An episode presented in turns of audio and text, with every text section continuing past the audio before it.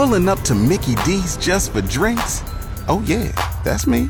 Nothing extra, just perfection and a straw. Coming in hot for the coldest cups on the block. Because there are drinks, then there are drinks from McDonald's. Mix things up with any size lemonade or sweet tea for $1.49. Perfect with our classic fries. Price and participation may vary, cannot be combined with any other offer. Ba da ba ba ba.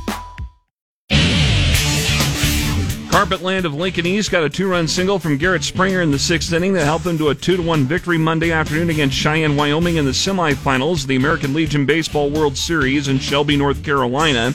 Carpetland will play League City, Texas for the national title tonight at 6.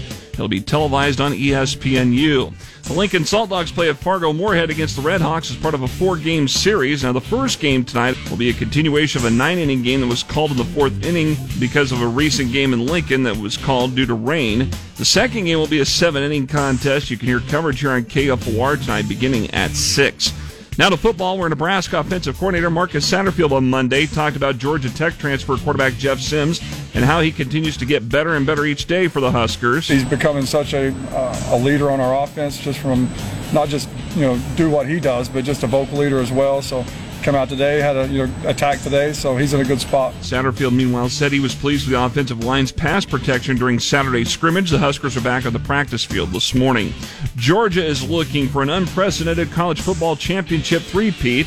They are the number one team in the AP top 25 preseason rankings. Michigan is number two. Ohio State is number three.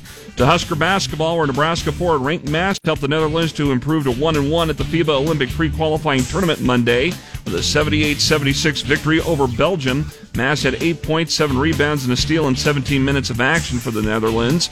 Meanwhile, Nebraska senior Keisei Tominaga was named to Japan's final 12-man roster for the FIBA World Cup on Monday. Tominaga had been in training with the national team since June in preparation for the event that begins August 25th. I'm Jeff Motz, KFOR Sports.